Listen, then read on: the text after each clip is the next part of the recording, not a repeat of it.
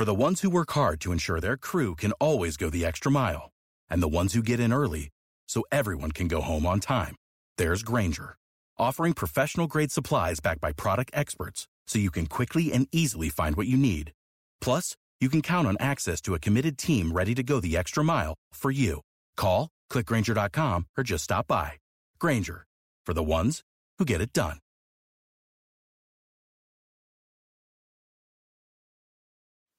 Hey everyone. We drop a couple of F bombs in this episode, so get those earmuffs ready.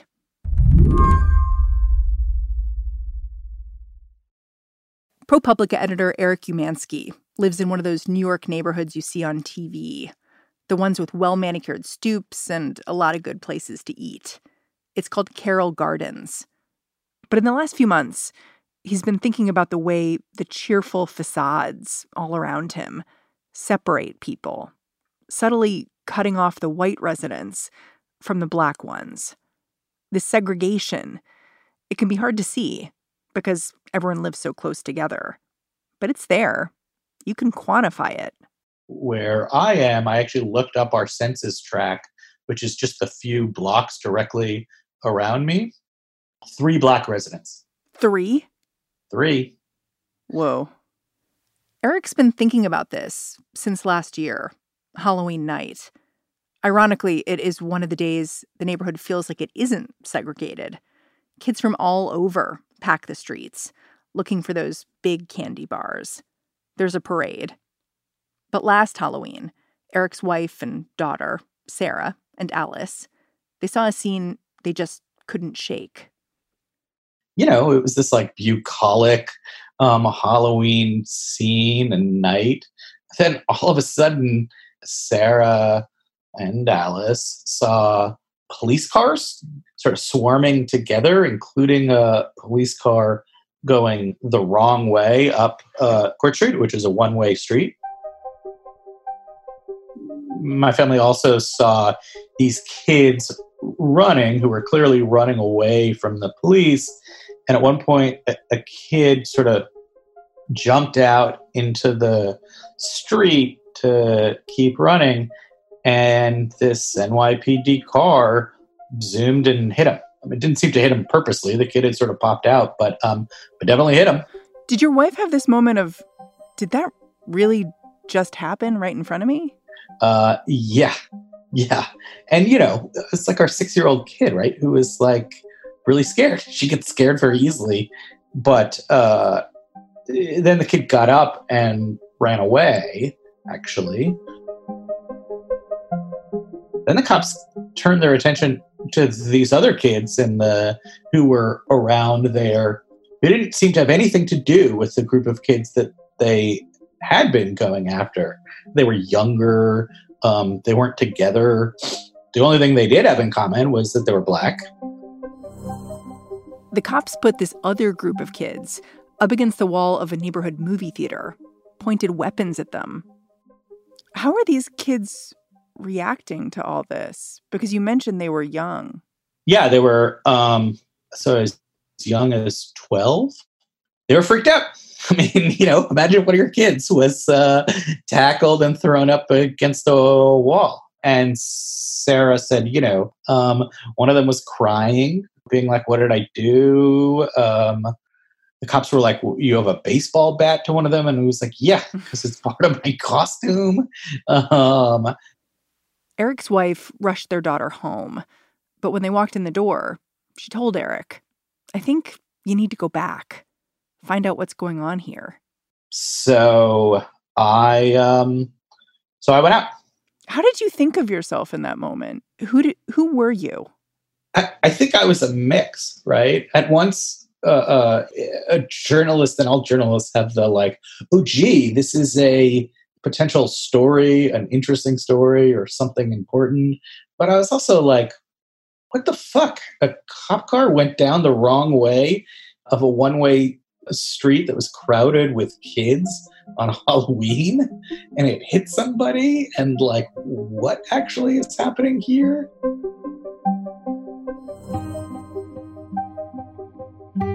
Today on the show, what Eric discovered when he tried to answer that question. He ended up getting an up close view of the broken police system that protesters around the country, and now the world, are rallying to fix. I'm Mary Harris. You're listening to What Next? Stick with us.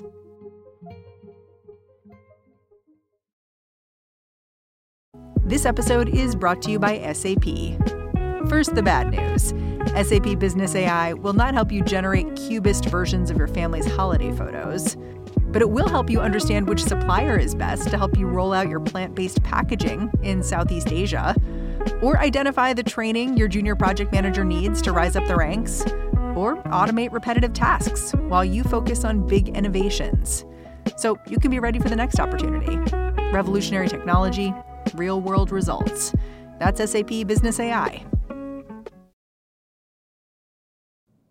When Eric left his home in Carroll Gardens that Halloween night, he didn't know he was starting a months long reporting project, one that would dovetail with the moment we're in right now.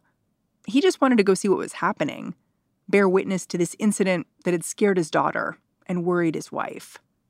Apparently, the cops had been investigating reports that a teen had been beat up in a park had his cell phone stolen.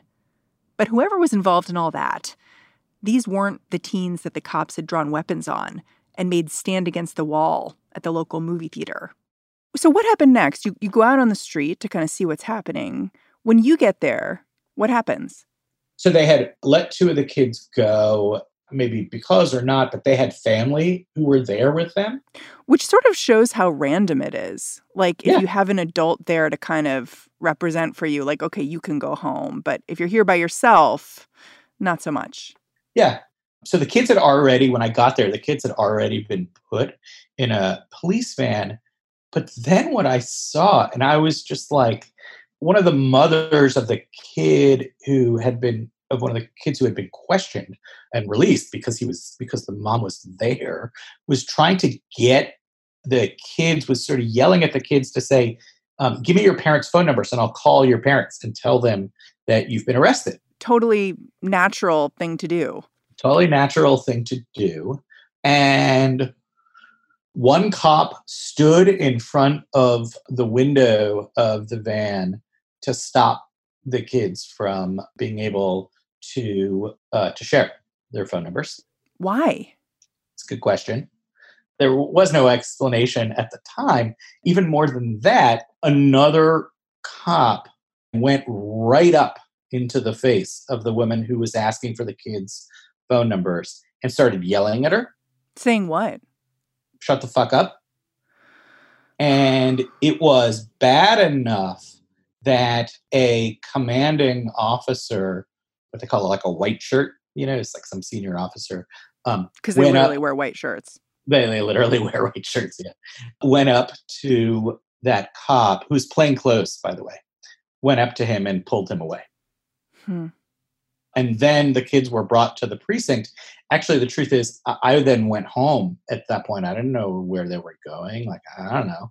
Um, I went home, but I had given my phone number to one of the kids who had been questioned but not arrested. And 10 minutes after I got home, um, I actually got a FaceTime call from him being like, we went, they took the kids to the police precinct, which is, again, this is all very close, right? Which is a couple blocks away. Yeah. Yeah. Saying, you know, we brought the kids, they brought the kids to the police precinct, and I'm here, and, and the kids' families are here. You should come here. They're not letting us see the kids, and you should just come here. I love that he called you. I know. That he knew, like, call this guy. Get this guy. he might he's help you. He's like, he's not, he's like a, in ninth grade. Maybe he's, he's going into 10th grade now. Um, he, didn't, he didn't want to be in the story, but I, I was just texting him yesterday saying, like, you know, if you hadn't done that, there would have never been a story. When Eric got to the station house, the scene was even more upsetting somehow. The families of each of the kids had shown up, but not because they'd been contacted by police. They showed up because friends and neighbors had told them what happened. One person saw something about kids being arrested on a police reporting app and just went to the station. So the families are outside, the kids are inside under arrest, and no one is sharing any information. And we should remind people the ages of these kids. We're talking a 12 year old, a 15 year old? Like when my kid, who's now 12, does like anything in school, I get a call about it.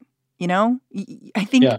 parents are used to when the government is dealing with your child, when an institution is dealing with your child, the institution is speaking to you. Yeah. There was no institution speaking to them. One of the dads was like, kept expressing worry that uh, his son had school the next day. It was getting later and later. There was just something uh, uh about that that kind of hammered home. These are just fucking kids, hmm. right? Um, kids were held for hours. They weren't released until after midnight, right? Yeah, they weren't released until close to one o'clock. Um, and and at one point, a another officer came out and basically said look, we know these kids didn't do this. This is like an unfortunate thing. We just got to process them for release. And then it still took more hours. Hmm. And when the kids were finally released, one of them told me, you know, they just said, you can go now. That's it. No record of any of it. Eric took all his reporting from that awful Halloween night and decided to release it on Twitter see if anybody else saw what he saw. And he got a message back from the CCRB, the Civilian Complaints Review Board. They look over the NYPD, and they told Eric they were looking into the matter. And I was like, oh, great. This is great. Already, it was so easy. The this board democracy at work. Yeah, democracy at work. My work here is done. Thank you all very much. I'm glad I could help. Um, and then I talked to somebody from the CCRB, and I was like, so tell me, like, how does this work? And he was like, okay, so we have the full power to investigate.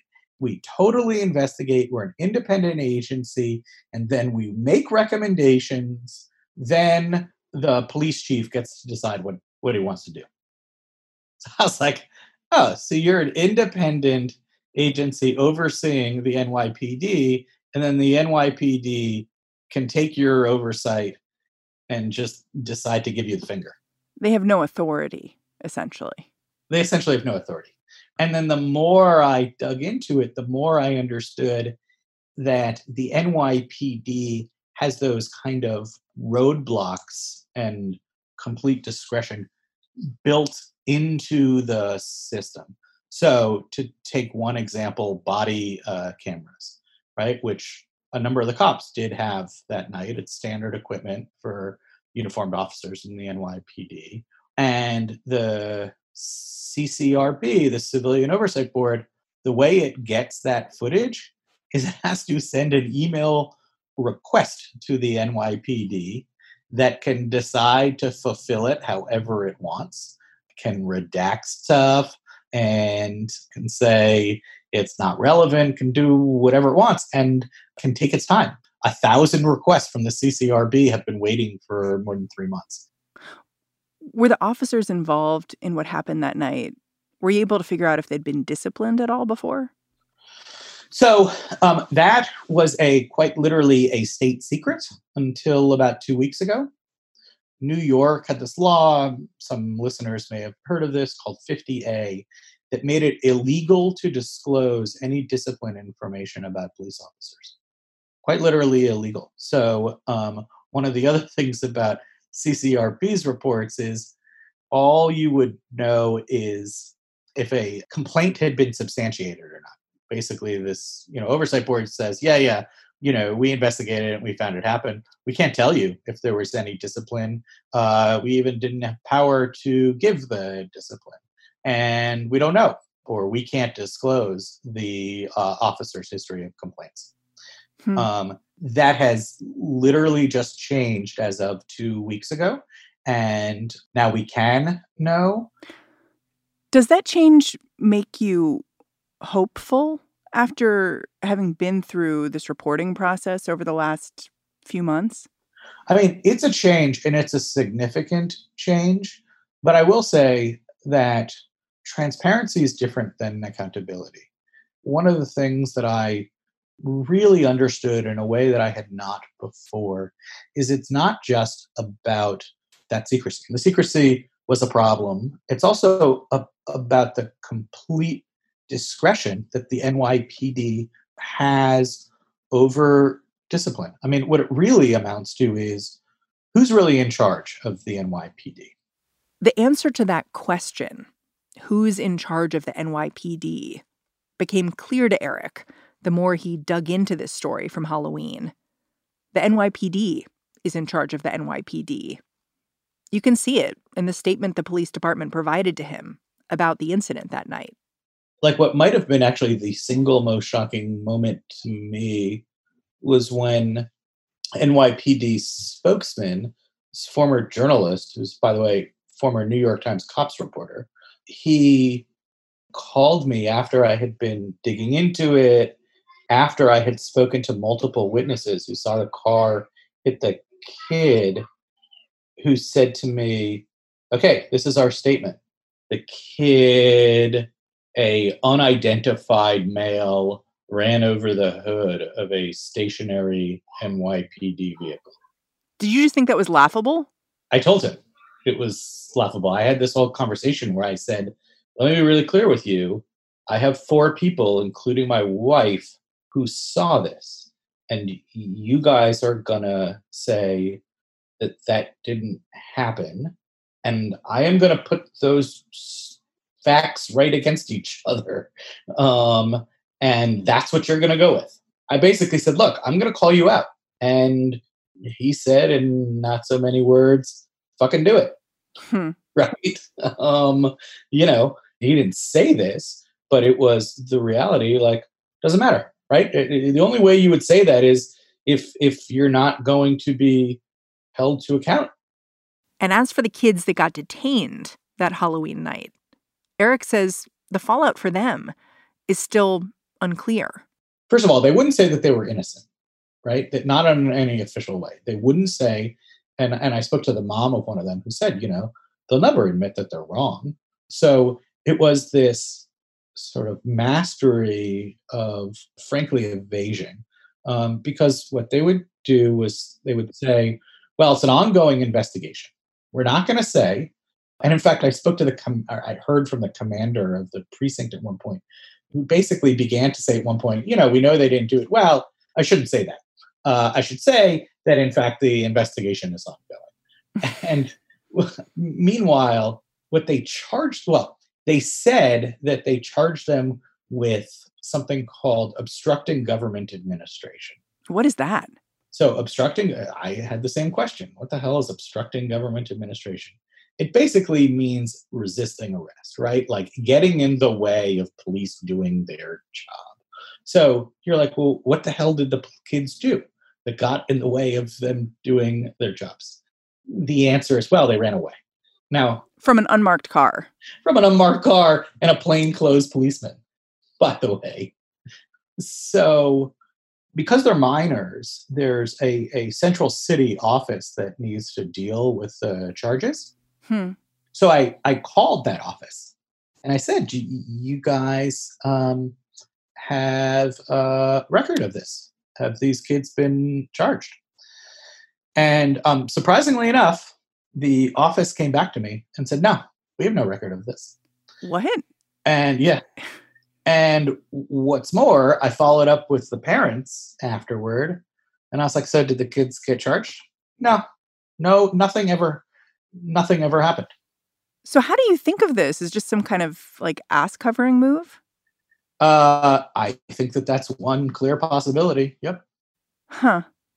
After pushing to figure out the NYPD's side of the story, and hitting so much resistance, Eric wanted to talk to the other people involved in this incident the boys who were detained. Eventually, he got one of the boys to talk on the record, a kid named Devrin.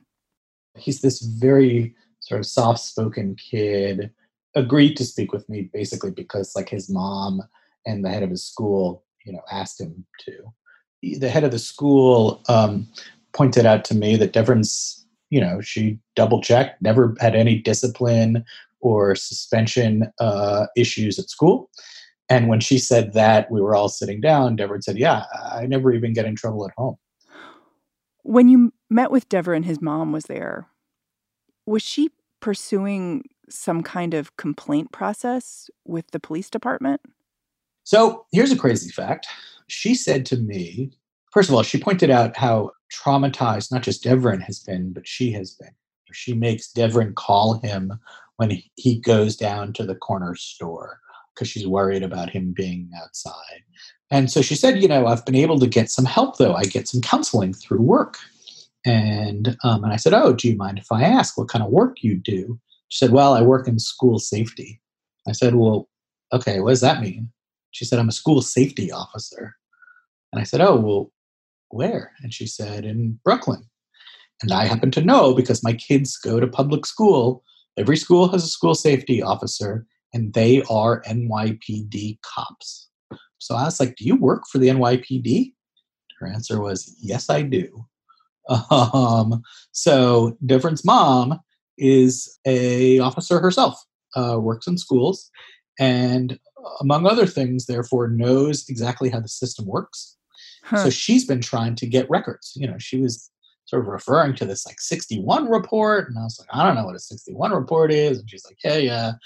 Um, I'm telling you, I know this exists and that exists. And she hasn't been able to get anything, anything.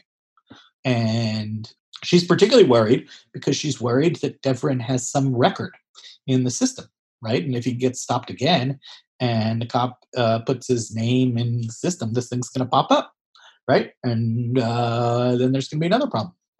And yet at the same time, she has no access to any of it. She told me, look, you know, I have no records, I have no paperwork, all I have is this story. And when she um, she went to a number of lawyers to um, because she's been thinking about suing, and a bunch of them told her, "Well, what do you got? Right? Like what what hmm. what's the evidence?" She said, "I don't have any evidence." And they said, "Well, this is going to be really hard."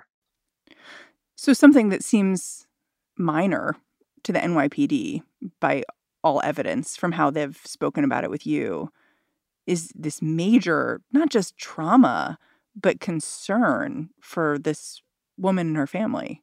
Yeah, I mean it's an ongoing um, thing. She she told me we checked in a few days ago, and she told me that Devrin was, um, you know, so the kid loves basketball and was um, playing basketball. And by the way, this is the pandemic, so he had just started being able to do it again. And he said he called her and said, "Ma, uh, there are a bunch of police here who are just hanging around. But should I go home? What should I do?" And you know, he was worried. Hmm. She said, "Keep playing basketball." But you know, that's what he's dealing with, and that's what she's dealing with. Yeah, and it like it stands out to me like your whole story begins with I saw a kid get hit by a cop car. But we never even find out what happened to that kid. Like there's so many people touched by this night that yeah we don't know what happened. Yep, I, I, I actually happen to know um, who that kid is, and he's not interested in talking. And, you know, I can't really blame him.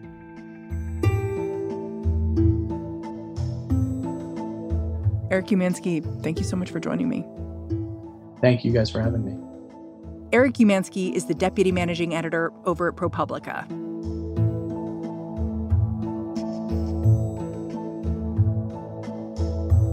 And that's the show. What Next is produced by Mary Wilson, Jason DeLeon, and Danielle Hewitt. We are led every day by Allison Benedikt and Alicia Montgomery. Tomorrow, stay tuned to this feed for What Next TBD. Henry Grabar will be filling in for Lizzie O'Leary. I'm Mary Harris. I will catch you back here on Monday.